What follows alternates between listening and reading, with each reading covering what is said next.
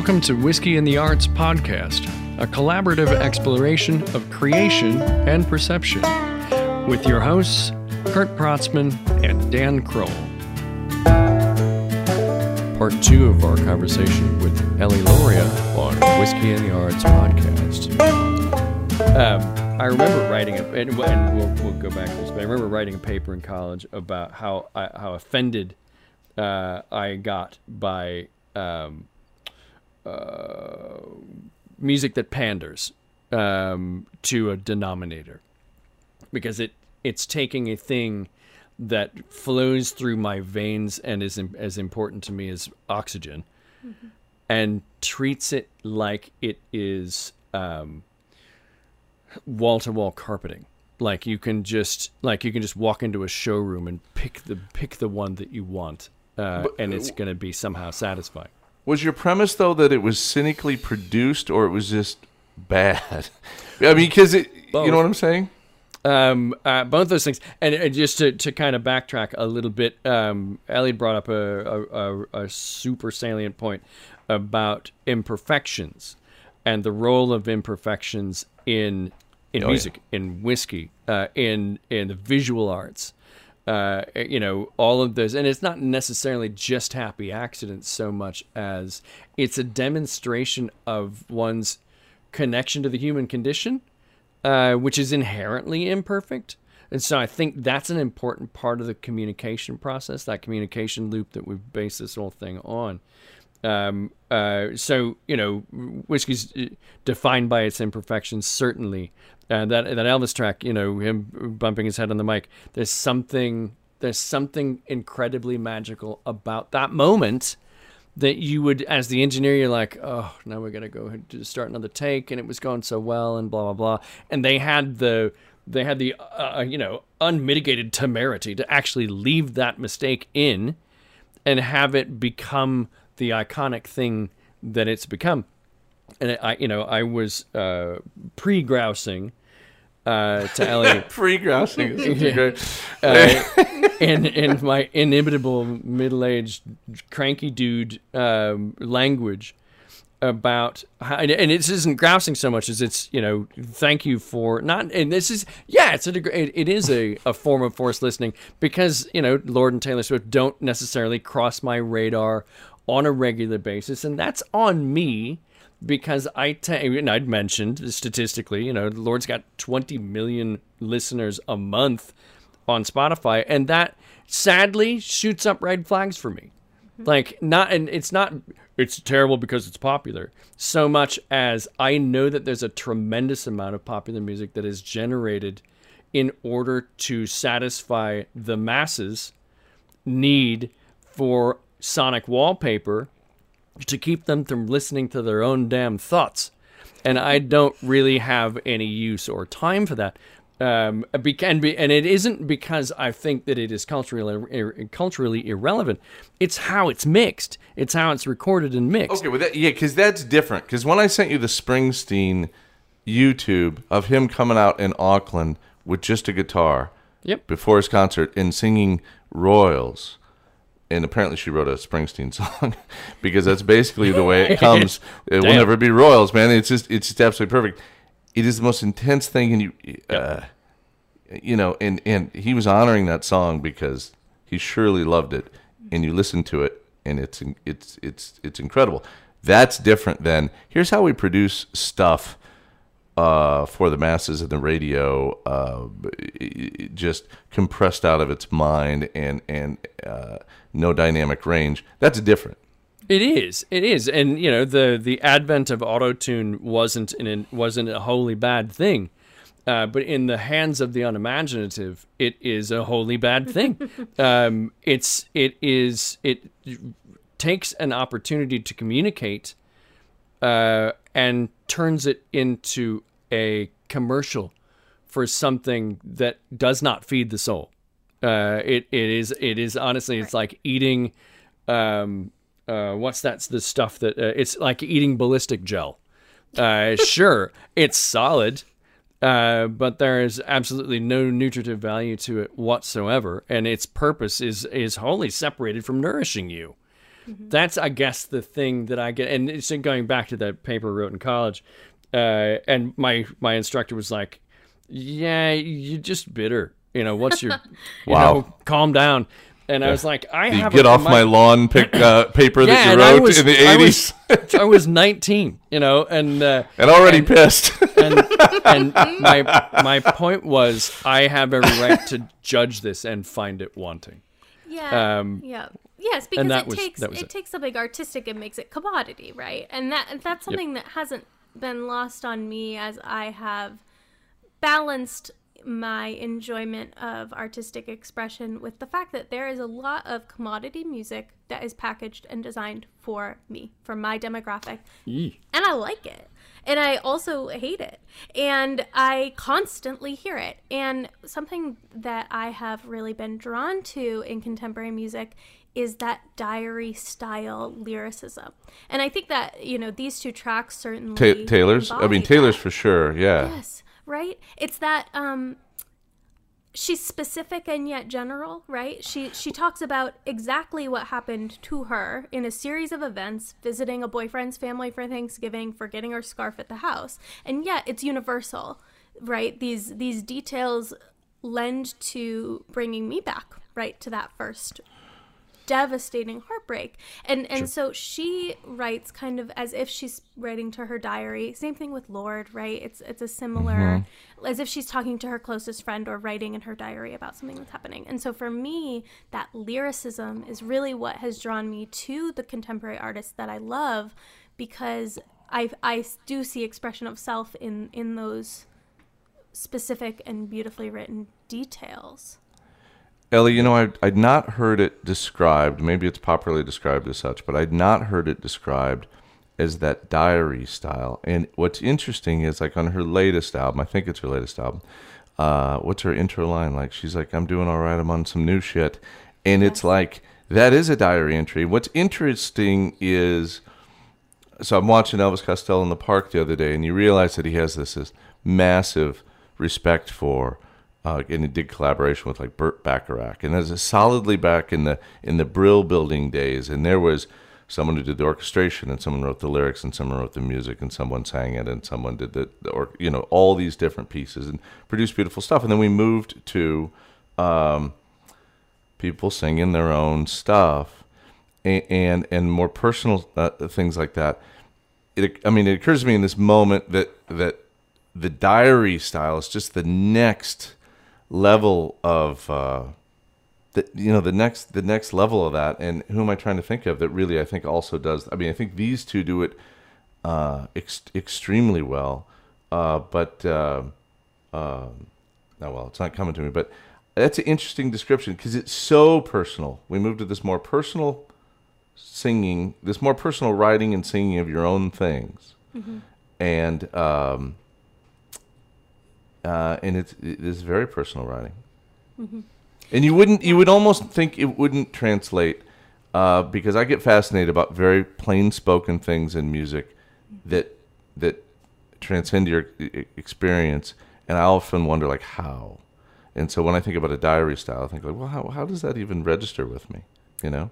Yeah, and, and that term, I wish I could credit. I actually think that it was like a review, maybe of Taylor Swift's Fearless album, that I Sure. first came. That they said like, oh, her, you know, her diary writing in the song. Yeah. I d- I've come back to that concept because that for me is a, a very defining feature of how I write.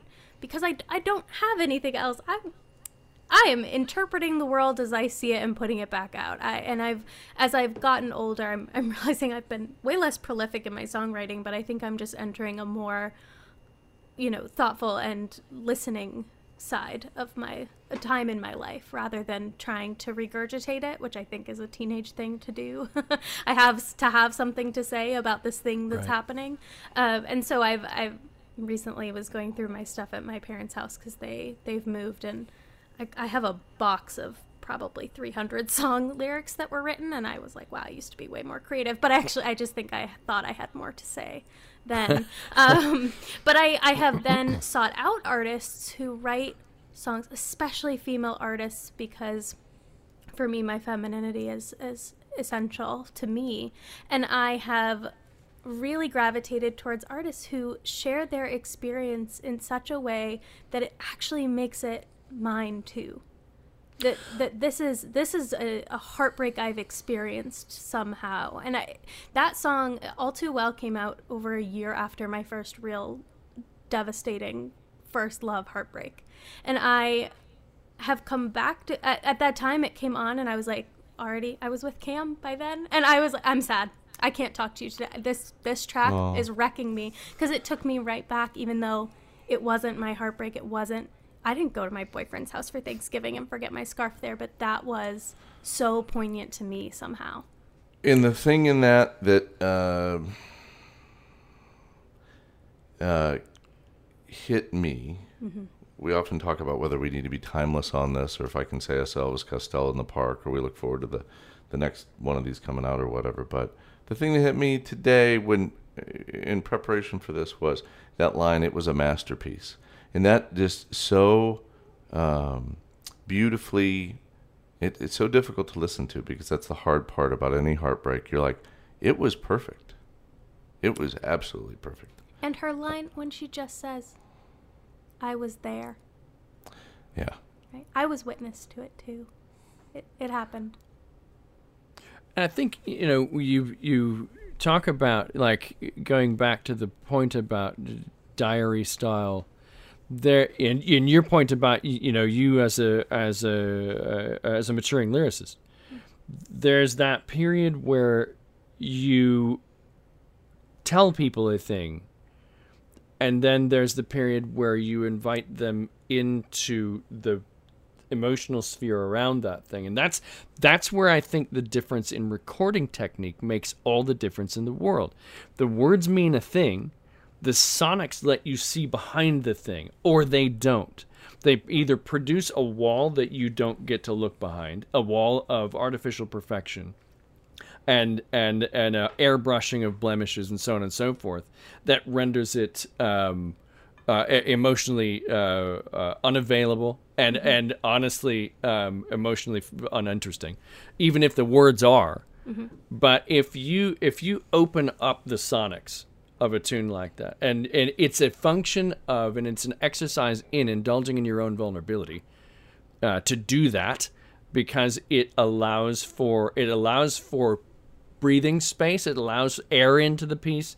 It allows for uh, people to to hear your natural singing voice, to hear the, the the imperfections in your you know in your vibrato or in your intonation or whatever it is, and it gives it imbues the lyrics with more meaning because you've let people into the emotional sphere, not just the words, and that's those two tunes allow that allow that space in a brave and vulnerable way mm-hmm. that you don't that you don't always get in contemporary music. And i'm saying anybody's contemporary music. You can go back to the thousands of years ago when i was your age.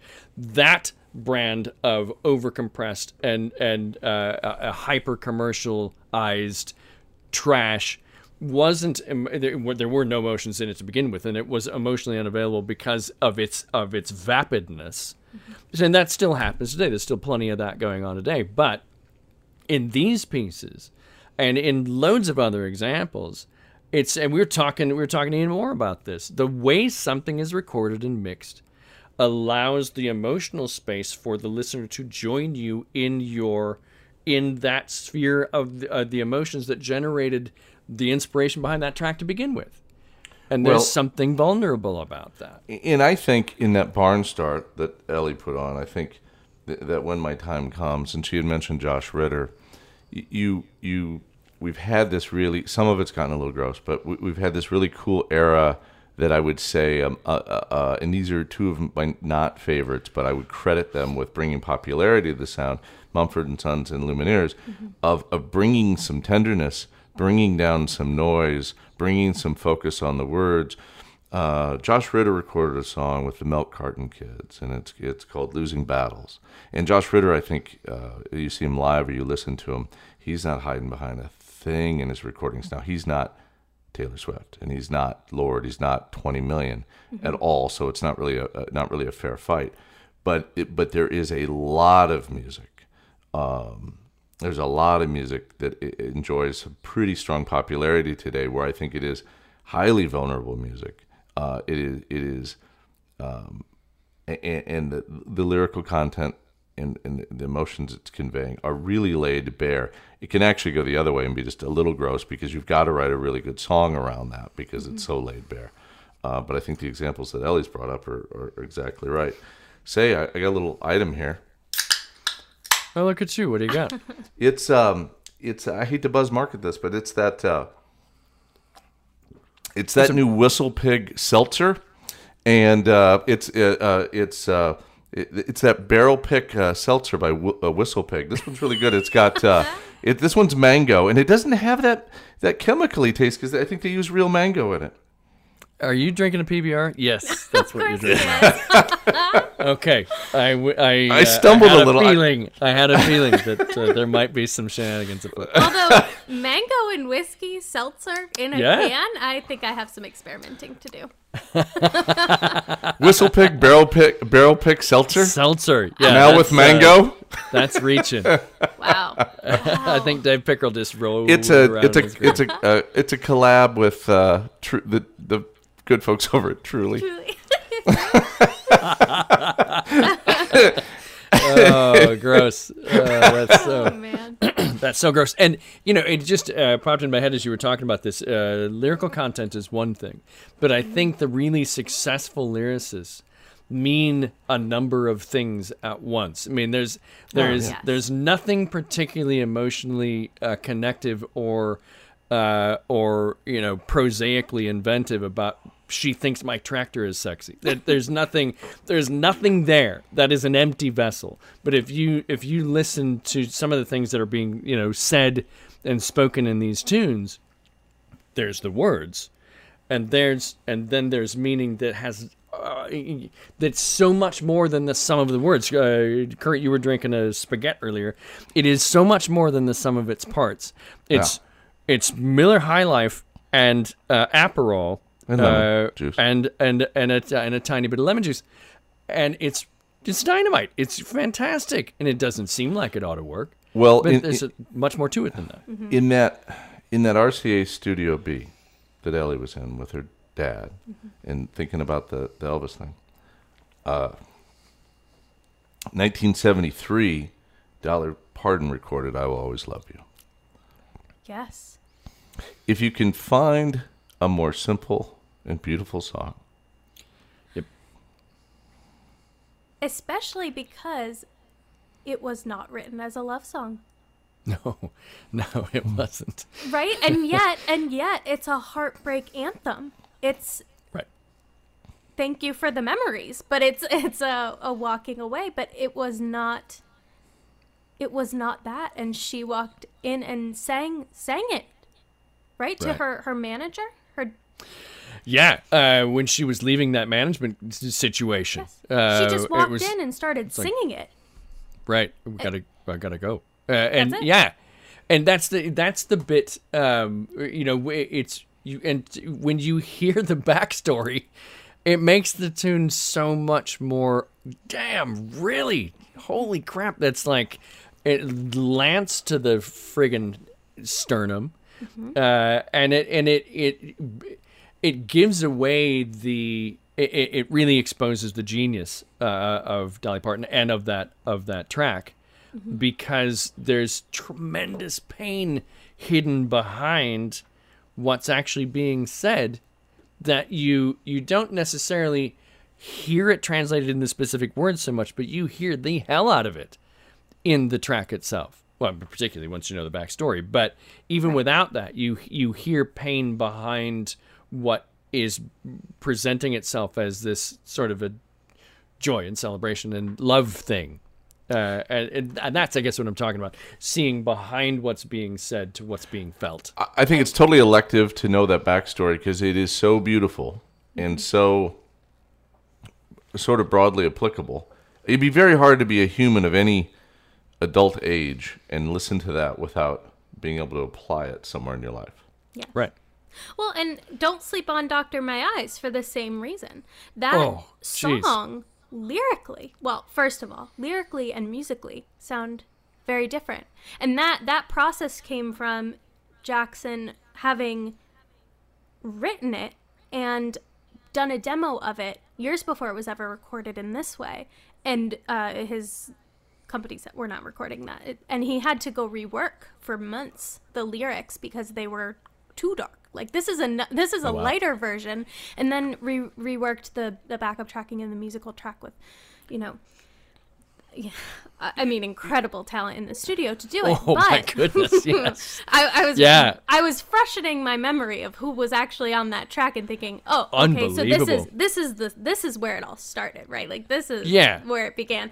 But you know, you I think it was um J.D. Souther and Glenn Frey who on a documentary about the Eagles said they they shared apartments in the same building or maybe even in the same unit as Jackson Browne and they said he just lamented those lyrics for months getting them exactly right and so you know we talk about how things can be delivered from the beyond and I have sometimes not not putting myself in this category but there have been times where I have just felt like I've received a song that I didn't actually write it that it just kind of flowed through me and then mm-hmm. there's this other side of this writing that is careful and precise and saying exactly what you want to say so that the more transcendent themes can play through. And that song with its Exactly. ambiguity about the future of this of this situation of of what he's facing set to a lovely 4/4 beat and you know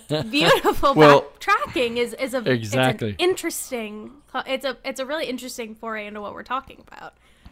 You, you, you've got to, but you've, you know, good writers at it, and we all know songs where you hear a line and you're like, it, it ruins the song because you're like, I think you should have spent a little more time on that, and and and the it drives great me ones, nuts. I lose my mind. Right, right, right. The the the uh, uh, uh, I've had artists almost ruined for it because I've, I've thought, come on, come on. So, uh, very famous Texas um, songwriter Guy Clark wrote some amazing things that uh, people like Jerry Jeff Walker made big hits like L.A. Freeway and stuff. And he was just the master because he the the the the, the songwriting craft and the uh, unwillingness to release anything until it is just perfect, and um, and that's how you build, uh, uh, you know, that's how you build a career. That's how you build that kind of. Those are the songs like Doctor My Eyes where everybody loves it because it it's it doesn't uh, it it's flawless. It really is. So, and, and you know, you'd mentioned the the talent in the studio. I just want to uh, make sure that we that we shed plenty of light on that uh, Credit where because credit's you know due. I've always loved that track, but uh, until today, when I did the research on it, you know, you recognize a thing, an element in a track. It's subconsciously you just know, but you don't know. You don't, you know, uh, as soon as it's like, of course that's Graham Nash and David Crosby. Of Yes. course it is. Are you kidding me? And, uh, and you know, the idea that and uh, Russ Kunkel, Because those are your friends, of course.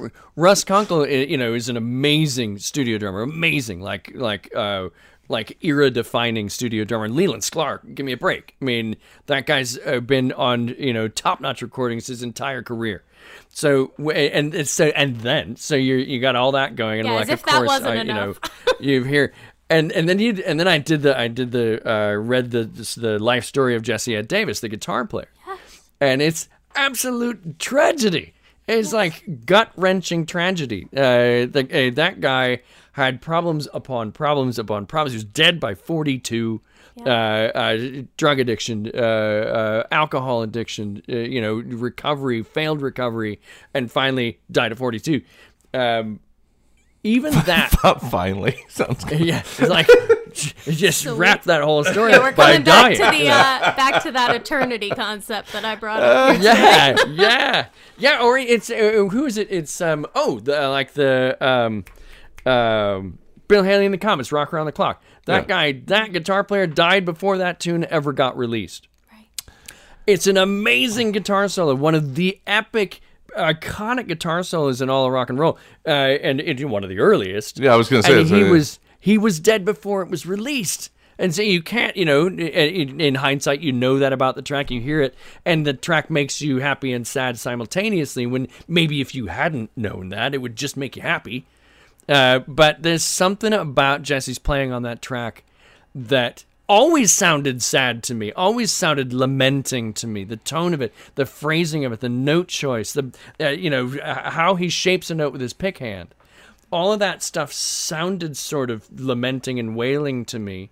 And then you read that and it's like somehow I knew that. It's like I I knew it was Graham Nash even though I didn't know it was Graham Nash. Somehow I knew that dude led a tragic life through what he played on a guitar in a single solo in one track. It's just it, that kind of it's it's a um, it's a it's an emotional singularity. It's sort of um, um, it's asynchronous synchronicity kind of a thing uh, that that you get stunned by once in a while when you when you dig into music a little bit further and further, and you know whiskey as well. You, you, you find yourself in these in these these moments of of holy cow, I just I knew it and I didn't know it. And that's half the fun. There is this great tragedy of the way that this world we live in works that somehow trauma creates the greatest beauty. Like if we could have if we could have made beauty without trauma, it would have been a lot uh, more enjoyable, I think, for a lot of people. but it, it, right, it is part and parcel to creation. I think something that has kind of be, revealed itself to me about all of these tracks too, and we talk about, you know, what what a track means when the artist has passed, or um, the way that memory works in that way, right? This music that has continued to be impactful. I mean, I was sitting in my in my VW Jetta running to the bank today, um, listening to "Are You Lonesome Tonight?" The fact that we we still listen to music that makes me think about. Um, I get it makes me think about longevity, but also, you know, shared memory and legacy. Legacy is the word I'm looking for. That whiskey really makes me think about a lot because whiskey is old. Brands yep. of whiskey are old, especially in Scotland.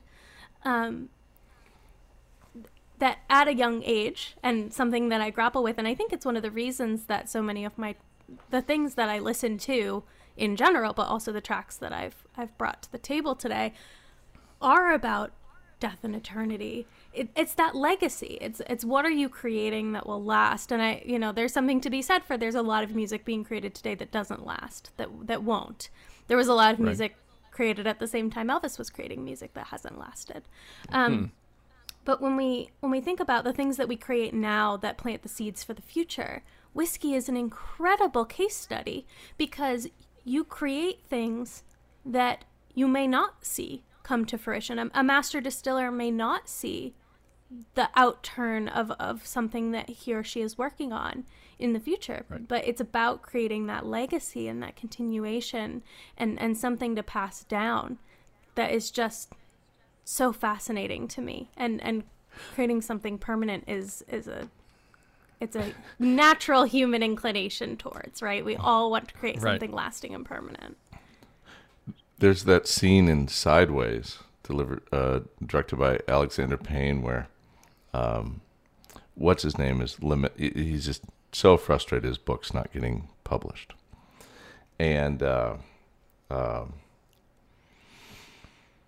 they're talking about well maybe it'll get published, you know, when when when he's older, when he when he dies, and his sidekick who who kept you know drinking it and go drinking whatever and going like tastes good to me, he goes like, well, you know, there was a guy that wrote that book, the uh, what it was, the heartbreaking. Uh, uh, work of staggering ge- genius, and he got very famous. And he's like, "Yes, after he died." you know, like, thank you very much. yes. uh, you, you, know, you can read you can read about artists like Picasso he knew he was a rock star. I mean, he, right. he got to know he was a rock star. And it's funny, I've never thought about this. I wonder the, uh, this makes me sound analytical, and I'm certainly not, but like the percentage of great art where the artist has, has understood their, that their legacy was assured. Right. We right. just lost Charlie Watts. I'm right. pretty sure he knew, I'm pretty sure he was a guy so full of seemingly so full of humility. I mean, the, the band that created rock stars, they created the archetype for rock stars. They Mick Jagger, Keith Richards created what a rock star is. Beatles didn't, they did. Um, Charlie Watts was always to the side of that a little, but he was right there, and he, you know, he had to know his legacy was assured. Yep. Dan, you said a- a- after Paint It Black was recorded, it, it that, He could have was hung it up. He could have hung it up. It's amazing. You listen to the intro of that thing, the whole world knows that. Twelve year olds know what that sounds like. It's ridiculous. Right. And you know, it's funny. It brings up an interesting point about, um, uh, you know, you look at somebody like McCartney or whatever.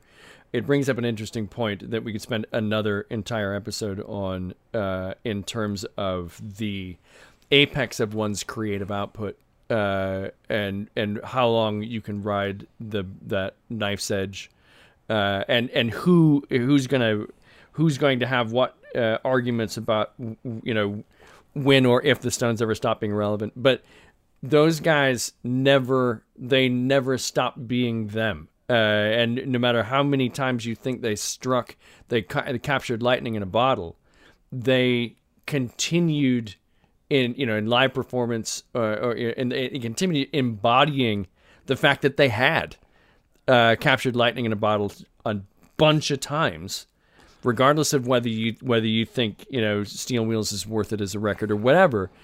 It doesn't matter. It doesn't, matter. doesn't. It doesn't No. matter because they were never not a band. They're not a retread act. I like I like okay, I you know, I could say bands that I just think come on. Um, but they never quit. So in that way, you know, they all they really ever wanted to be was a blues band. And they kind of acquiesced to rock and roll. They only really wanted to be a blues band.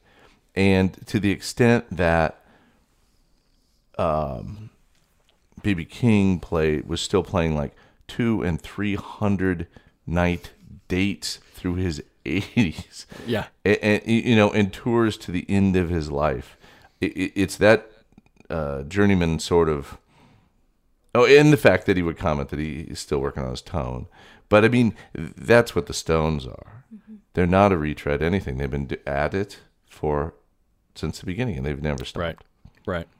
And you know, when you, I think when you embody a thing like that, you can't. It's not. It's not in you to stop. Uh, I remember uh, this is a while back now, but I got a I got a chance to meet Ralph Stanley, um, and he had just he had just blown the doors off the theater that I'd seen him at in Chicago, and then I got to meet him afterwards, and he, he was an old and frail man, and was dead within two three years maybe, but on stage, and he's he was just out there grinding it out, and on stage, it sounds like seeing Willie Nelson now.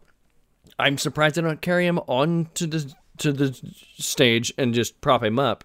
But once the once the record light goes on or whatever, once the guitar is on, they're just bringing it, uh, and, and there's no stopping them. It's just who they are. Their essence comes out of them, uh, just out of their pores. Well, in, in this TikTok world, I love what Ellie's talking about, which is um, appreciating um, the kind of uh, uh, durable art that that that hangs with us, right, Ellie? I mean, Yeah. It and and because there is so much music that is made for immediate consumption for yeah. the various amazingly fun things that I get to do in my life, like have a beer at a tailgate and have somebody playing something on a speaker that's also competing with what somebody else has on a speaker, right? There are so many of those things that Oh yeah, yeah. will just disappear into the air and, and not carry any weight for me going forward. There are tracks that have defined my life and I will continue to carry with me. And that is where things that my dad, especially, has shared with me, tracks that have been meaningful to him, Doctor My Eyes. Those are tracks that he's carried with him as part of who he is. And so, in sharing that with me, he's sharing who he is and continuing his own legacy and his own, you know, permanence in the world. Um, and it, it's so it just fascinates me, and I, you know, I grapple with that a lot because I create things that are are meaningful to me, and at this point in time, they pretty much stay with me. Occasionally, the cat gets to hear, and Cam does too. But I, I generally don't. I don't go out and play the same way that I used to, which was a cathartic and honestly free therapy um, for me to get up on stage and sing songs I'd written about my high school life that that I, I needed to process somehow. And some of those have stuck with me, but most of them haven't. But how do I, yeah, how do I create something permanent and lasting and everything else? Yeah, but you like being near it. So it's like you being in Studio B and knowing that's where Elvis recorded that. Like if I'm driving Thundercat or I'm driving uh, these other incredible artists we had in town, you know, like Khruangbin and, and it, uh, people. On one level, I always feel like it sounds a little shallow but it's like, guess what? I like being backstage. You want to put me in Studio B where it happened? You want to put me backstage where something's really happened? I don't play golf. This is what I care about. yes. So I'm right there, you know. I could be at the Masters and I'd talk about it the same way, which is I'm I'm not it, but I'm a little bit a part of it. And I often think like, ooh, does that sound and I think I just don't really care. Of course, of course, I want. If I'm Ellie, I want to see Studio B. Of course, I want to stand backstage mm-hmm. Because it's what it's central to what I love. Of course, I want to be in the distillery. You know, Dan's bringing me along. Yes. I'm not very smart about this stuff. Uh, it, it's, uh, uh, uh, but I get it. Like, hey, this is something I love, and this is where it's made. Yes. Wow. That's amazing. Yes, I claim Glengoyne, and I have nothing. I have no professional connection to Glengoyne, but to me, that is that is a place that I went, and it was impactful. And you do you feel like a part of something when you are yep. in the place where that thing was made. I I feel completely connected to Hank Wonder's first album because I was in the studio. I got to be there. Um, an incredible incredible time and that there's a moment actually on baby loves bourbon at the very end where and i meant i will find out who to credit with this. But there was a, a pretty large group of us doing backup and they wanted a big female vocal riff right at the end of that song. And one of the women recording said oh i can do it. And they said okay well do you want to practice? She said no just hit record.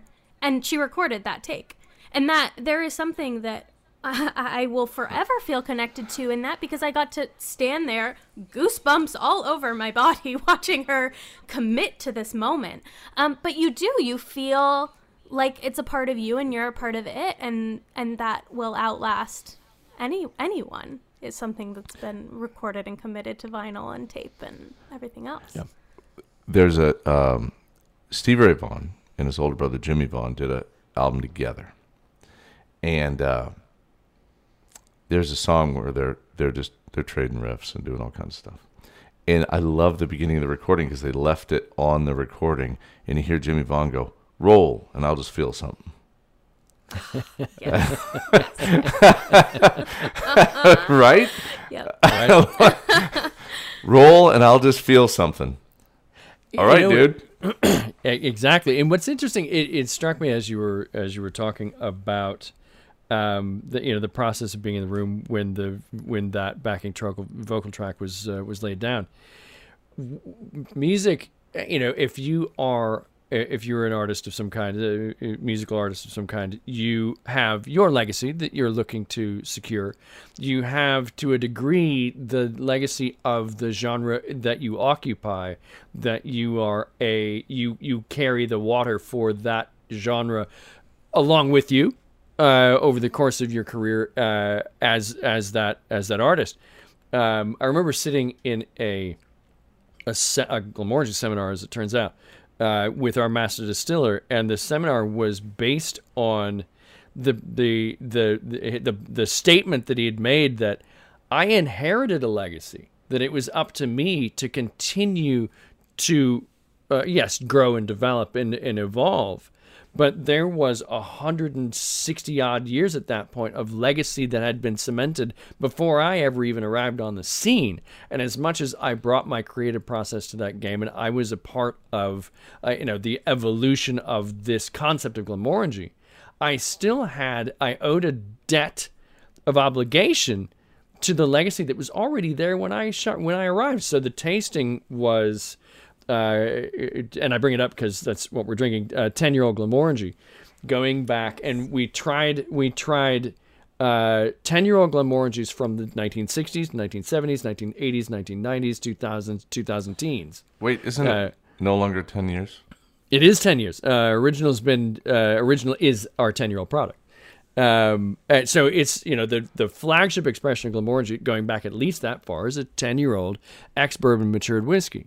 And so his so he put a challenge to this group, and it was a group of of pretty high value collector guys at the at the nth in Vegas, and he just said to him, "Look, you be the judge. How have I done? Have I have I continued? Have I carried the legacy on admirably or not? You tell me." And so we we tried through all of them, and it was remarkably consistent. Mm-hmm. Uh, and it kind of struck me that that's not an ego play. You can't, on some level, you have to check your ego at the door in order to continue to to tote the bale for a legacy that's bigger than you. Yes, especially a legacy that is carried by a name. I think that is such an interesting thing in whiskey, right? We talk about the names of these big houses and and what that has carried with it, and that the juice changes, right? The the product will always change just because the world that it's being created in has changed. Um, but that that name is the thing that I, I think a lot about names. I will be taking my fiance's last name when we get married next year, and I will not be the first Eleanor Curry. His grandmother was Eleanor Curry, and there's there's something to be said, right? I'm not the same woman, but I'm carrying that same name and carrying that forward. And what does that mean? And and what does that you know what do what do I want to do with with that title in some ways? It, it's a really interesting concept when you think about permanence and and you know joining a family tree and in the same way of being the next master distiller in a long line of distillers associated with a certain name brand. It, it's a really interesting component of all of this Right. You have no intention of leading uh, a, co- a carbon copy of the life that she led. i can't But it's certainly, yeah, there's no, there isn't any physical way to do that. And, and as you'd mentioned, you know, the, the world in which you operate is not the world that she lived in. Uh, uh, you know, by by uh, uh, many many different measures, it, it is a different place. But in the back of your head, there is a there is a there's a, not a legacy to maintain, but the weight of a legacy that existed before you came along, that will exist after you you're gone, that plugs you into a, a family tapestry that is that is built around the concept of it ain't just one person. It can't be. That's the nature of family. So yeah, and, and it brings up another in- you know another interesting point we could spend another entire episode on. Um, you know, men don't deal with it, but women, if they choose to, deal with the idea of relinquishing their former identity in in name form for a new for a new moniker uh, uh, uh, that um, that ca- I imagine could challenge one's f- foundational underpinnings emotionally. Yep. yep it does yep. That, that answer was available halfway through the question. Yep, it was. Yeah, I took a, a nice sip of my whiskey you, in Ed. preparation to answer that that prompt. No, and it does. And um, with that, you know, I think of it the same way, right? Like an artist creating a new album. Um, there's there's this opportunity to reinvent and rewrite, and but also, you know, you don't you don't want to lose who you are, and I I don't take a new name because I want to lose who I am or, or completely redefine who I am, but it's it's just part of the journey that I choose to have. Um, and I, I think about Taylor Swift famously is quoted early on in her career as saying, I will never stay the same. I will never change, but I will never stay the same. And this concept that nothing can stay the same, but I, I you know, it, holding on to self and the essence of what something is while continuing to evolve and grow and and become even in many ways a truer version of self. So it's a, it's an interesting Well, it, it, it borders on conversations of uh, uh, statements of um, it's our interaction with people it's our compromise, it's our um, collaboration. Um, it's never really just us. It really isn't it, it, for anything achieved or screwed up, and um, yeah, I don't think there's anything to be apologetic. I think the idea of, of or even remotely, I think the idea of families and names and carrying this on, and it, that's a super fascinating uh, aspect of uh, of whiskey mm. is is is is to look at that. Those brands mean something. It mean something on a marketing level, but they mean something otherwise. And I hate it when I see brands uh, bastardize themselves. I mean, there's you can buy a stroller that says Jeep on it. well, come on, right? The, the the, the Jeep won the war, man. Don't put it on a stroller. Don't right. put it on a duffel bag. Yeah.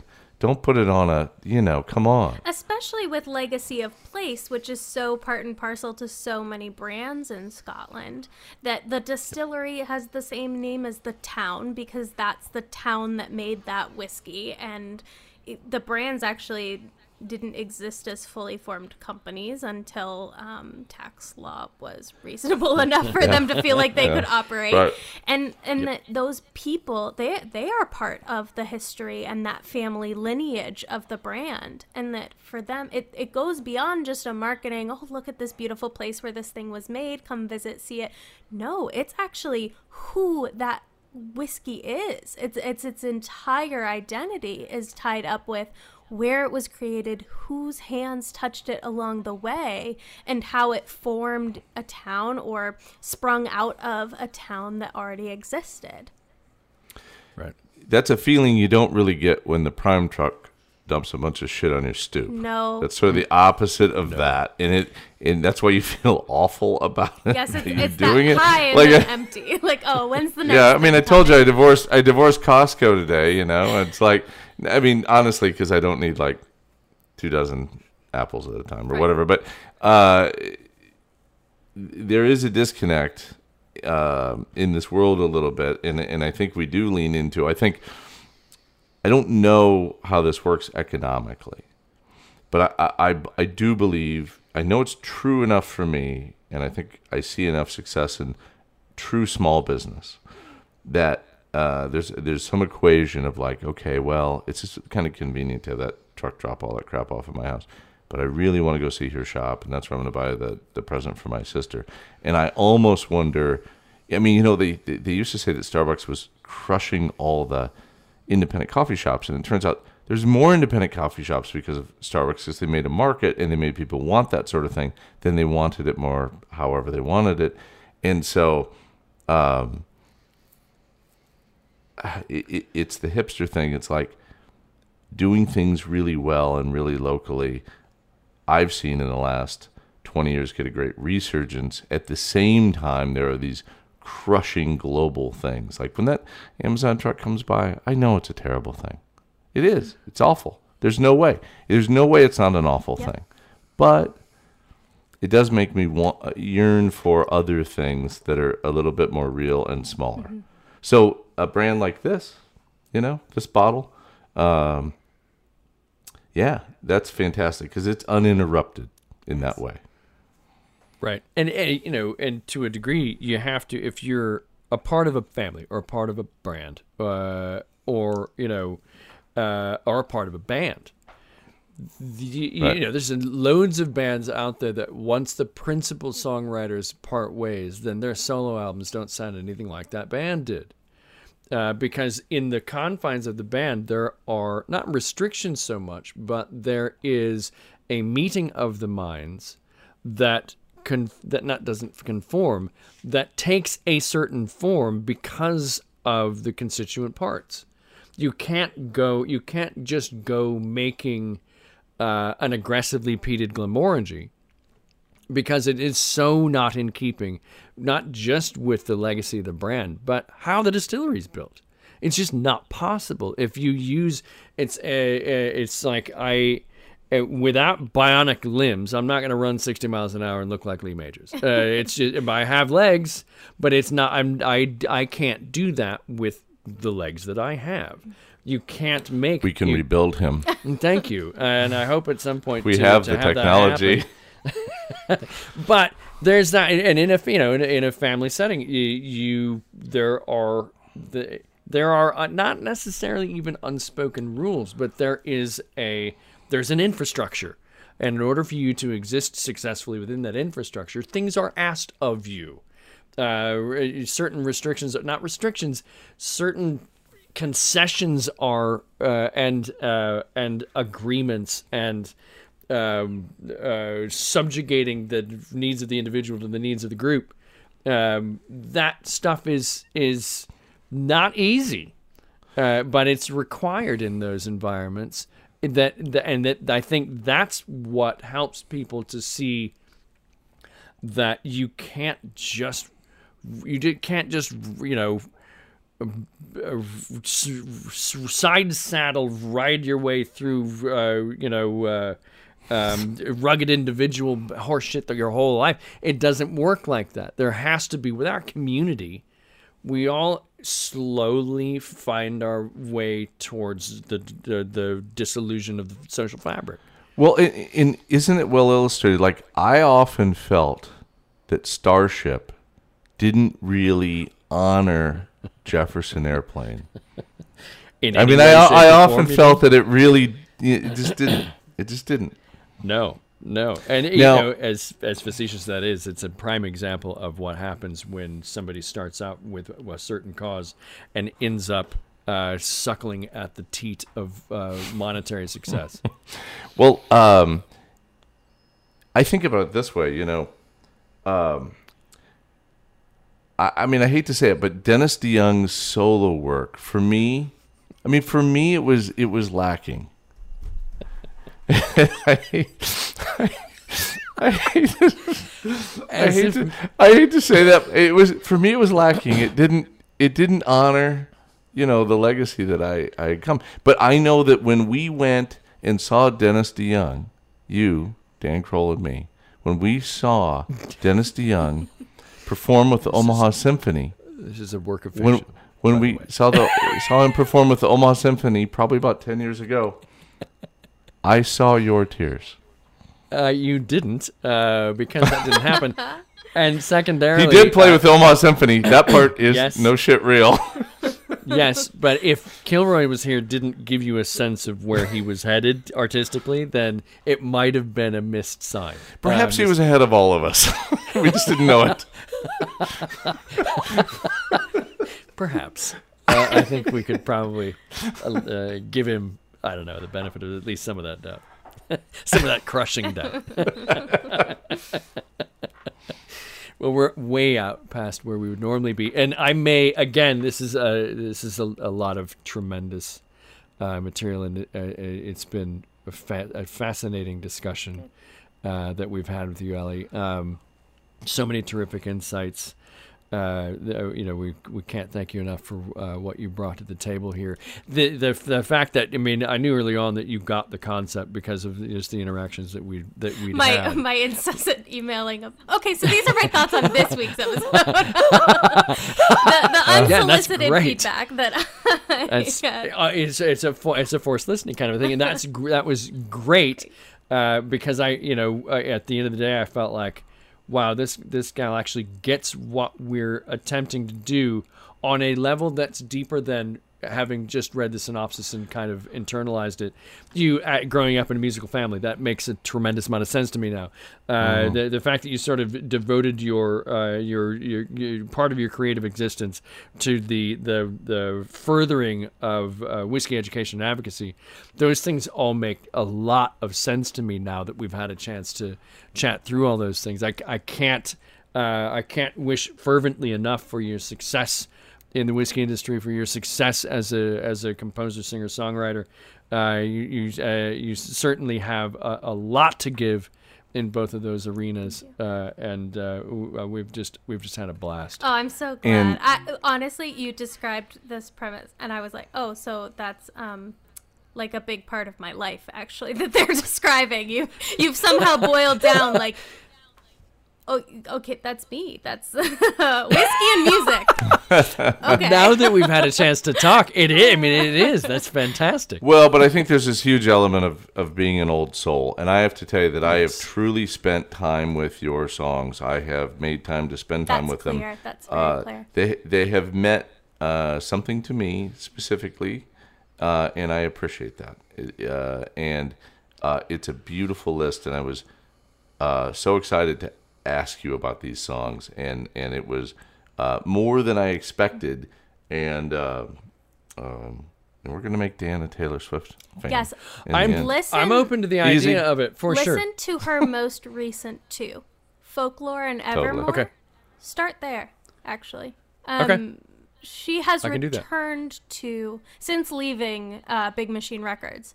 She has returned to that yeah that diary style, but a lot. It's it's folksy. It's interesting. It's imperfect. It's all the things we've talked about. There have been so many moments tonight where I've been like, okay, so that song off Folklore, that song off Evermore. It's, it's they're worth listening to and listening to together. She created them as a sis- as sister albums, so they're they're Oh, interesting. cool. Okay, Well, good to know. I, I, I didn't I couldn't I couldn't quite uh, decode it all because I couldn't guess the stories you told around these songs, but they were diverse enough that I knew there was going to be something really special about them, and you could tell you labored over them, and uh, that's really flattering that you, that you that you did that, um, and and then shared those stories with Oh, us. my pleasure. Thank you so much. Yeah, to anybody who um, who stumbles upon this podcast and listens to this episode, please do yourself a favor and listen to the Companions uh, Spotify playlist. Um, all the things that we've been talking about over the course of this discussion are on it.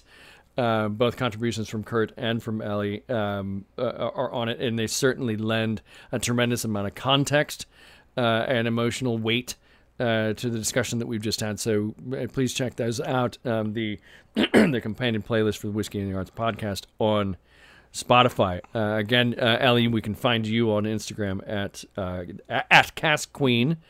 Uh, so, uh, dear listeners, please check out her output. Um, she's a, she's a uh, vocal advocate for the output of Bully Boy uh, Distilling. You're on the you're within a, a year ish of getting married, so we're very excited to see um, how the, the rest of your life evolves from this point. I'm looking forward to hearing what you have going on musically whenever that happens. And uh, and I, we'd love to have you back at some Oh, point. this if, uh, yes, if you'd please. This is Yeah. my pleasure for sure. And I will. Well, the- you guys want me to play? Yeah, do it. I Yeah, w- I can- I didn't want to push you, but yeah, that'd be awesome. Oh, Okay, I can play. Right on. All right. That would be and terrific. didn't. Oh, we're Kurt, honored. We didn't get to your response ads that were so Oh, there's some great stuff. for That's me. true. I, even even the after the gold rush that you picked up on that line in my Marjorie is my guess on why that ended up on, and he Yes. references um, "Late for the Sky" as well, um, which is Yeah. another incredible. But yes, I. I, I heard it, I saw it, and actually, as I was listening to these, I was like, "Oh, this guy gets my music taste. Like this is this is what I've been looking for." So, well, the Neil. Young one was like a super obvious one, but then I, I just nose. I uh, love it. Well, no, and the Billy Joe Shaver, just because it's basically the same title, and uh, it's that an Billy Joe thematically Shaver such an interesting yeah, I'm yeah, gonna you live know, forever. Yeah, it's so so interesting. yeah, right, right. So what do you what do you got for us, Ellie? What uh, what uh, what do you got up your sleeve? I might have to tune just a touch, but Oh yeah, feel free. We can, uh, we, we we got time for this. In the interim, um, kind of, uh, that uh, the ad of After the Gold Rush. Um, I don't know if I've ever told you this, but that's the first album I remember. Um, Really? uh, my sister, I'm the youngest of seven, and my sister was a huge Neil Young fan. And when I was old enough to put a uh, an LP record on a turntable, it was After the Gold Rush. Uh, and the tune After the Gold Rush, I remember as a as a, a preschooler uh, having my mind blown by the imagery, by Yeah, the lyrical sure. content, by the sound of the thing. That whole album, I still own and listen to it on a really regular basis because it brings me back to that. There's something about the the rampant innocence of a four year old listening to that album and just just purely seeing the imagery that's being laid out in a track like After Gold Rush. You know, I think I've admitted this to you. I think that a material percentage of that which I listen to and love is directly influenced by Neil Young. And I haven't really liked Neil Young. And uh, I thought about that today when I put that on there because I thought, you know, this is not, I know it. Uh, I like it a lot. I, I don't really love it. I've always kind of struggled with him. And it's so funny or ironic to have so many people like a Dave Rawlings, Gillian Welch, or, or, or at least two tracks on what Ellie uh, uh, uh gave us. Certainly that Live Forever. Well, no, I mean, really that. Uh, uh, uh, whatever. Really, the other one, it, like it was directly. There was a line in there, like uh, d- directly from it. So that's why I thought about it, and it's cool when people honor stuff like that. But I still struggle with Neil Young himself. Interesting. Not not him as a person, uh, but the the music, and I don't know what that is. Uh, and this has been the last couple of years of trying to listen more to go. I bet if you listen to him now, knowing so mm. many people are influenced by them, you'll probably get there. Uh, it's funny how you come into things and how you have an introduction and how you can get there. And I don't know. I feel like yeah. Working on something that is so damn easy for so many. That's a good point. Uh, Ellie is now tuned up. Um, oh yeah. Uh, so we're we're we're very excited. This is also a first for the show. So you've you've broken a, a whiskey in the arts first. unplugged. yes. I have a tendency. So thank this you. is not the first time this has happened where drinking whiskey has led to me being like, "Yeah, I'll play." uh, there's some incredible. Uh, there's the, the Haven in Boston is a fabulous Scottish restaurant, and I have had they they always time their Scotch Malt Whiskey Society tastings on Wednesdays before the open mic, and there's been some some Ooh. drunken renderings of Caledonia played um, quite late at nice. Actually, and I was it's the only way it should be sung. things that like I didn't remember happened. That Cam was like, "Oh yeah, you you oh. played guitar last night." Like, oh, yeah, that God. happened. Hey, like I always say, uh, the best times you never remember. Yes. So I exactly. I'm kicking myself. I do have a song that I have been working on. It's not complete enough to play any of it. Um, but that the theme is um, if if if things were over, I'd never drink whiskey again. Like that, this huh? this idea, and now I'm like, oh, it would have been so so timely. Uh, well, I, the, the, next episode yes. that we that we do with you, uh, we, if you've got it done by then, that'd I'll be keep, great. I'm gonna keep cracking at it. So the one that I'll play for you is. Um, I, I wrote this in college. Uh, we we talked very briefly about the fact that I went to school in Providence, and I wrote this song um, this is one that kind of appeared to me that I didn't I don't remember ah. actively sitting down and being like, yeah, I'll write I'll write a song today. But I was walking through a field at this farm that I was doing volunteer work at and pulled out my voice memo and just started singing the song and it just kind of happened. Um, and I went home and finished it.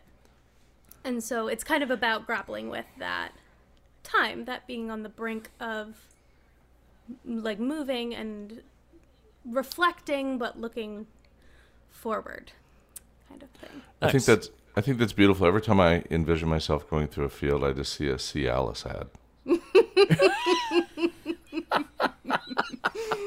and with that, yes, it's um, so uh, this song is uh, it's called Boston. Great. Where would I be without these places? Who would I be without these faces? I keep running along, running along down the avenues. Keep running along, running along just to make it through. If I don't try it, then I will never know. If I don't leave now, then I may never go. Keep running along, running along as the time flies. Keep running along, running along, make it through goodbye. But maybe if I go to Boston, I'll be better by next year. Maybe if I let myself go I could let go of this fear. I could go to San Francisco, or I could lose myself in Rome. But maybe if I go to Boston, I'll be home.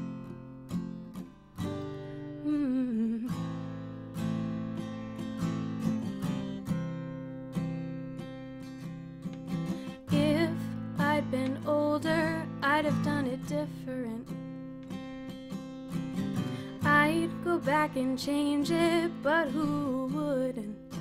I keep running along, running along with or without you. Keep running along, running along, just to make it through. But maybe if I go to Boston, I'll be better by next year. And maybe if I let myself go, I could let go could go to San Francisco, or I could lose myself in Rome. Maybe if I go to Boston, I'd be home. Mm, I don't belong here anymore. It's written on the wall and all over the floor. I don't belong here anymore.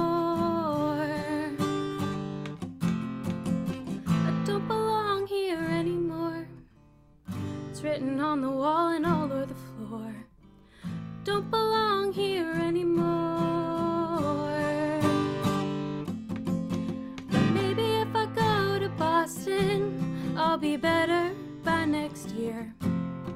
Maybe if I let myself go, I could let go of this fear.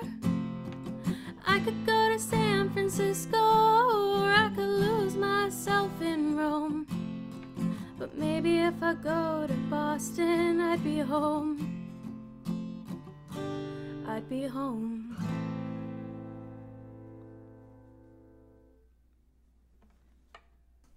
Beautiful. Thank you. Thank you for sharing that. That uh, that was amazing. Right. I- I'm now like humbled and shy, but thank you for listening. Oh, it's it's it was it was my pleasure. Oh, that was Um, really beautiful. Yeah, That was so beautiful. That was that was fantastic. Um, uh, speaking of of allowing oneself to be vulnerable, uh, we appreciate that very much. Thank you. And I really took to heart the whole imperfections conversation, so hopefully that's okay. well, no, and it's it's uh, I love that. I that's I think a really a key element of of meaningful of meaningful music. Uh, so yeah, uh, that was that was really really cool. You okay, Kurt? First ever live performance, man. That was Indeed. great. It was so great. That was You have a beautiful voice, but that's it's a beautiful song. Thank you. Thanks. We'll uh, uh, we'll talk to you again soon, and hopefully we'll arrange for another one Would- of these uh, at some Would point. love in the it future when anytime. I I have I spent I mean since you first mentioned that you'd want me on, I have been taking copious notes and thinking about things that I would say, and we got to uh, the tip of the iceberg. So I, Oh, uh, anytime, it has been a genuine honor. awesome. Awesome. Thank you. Yes, well, we'll engineer that soon because I want to know what's left in that notebook. There's a lot. Uh, Careful what you wish for. awesome. Well, thank you guys. I hope you enjoyed it. Thank thank you. you, Ellie.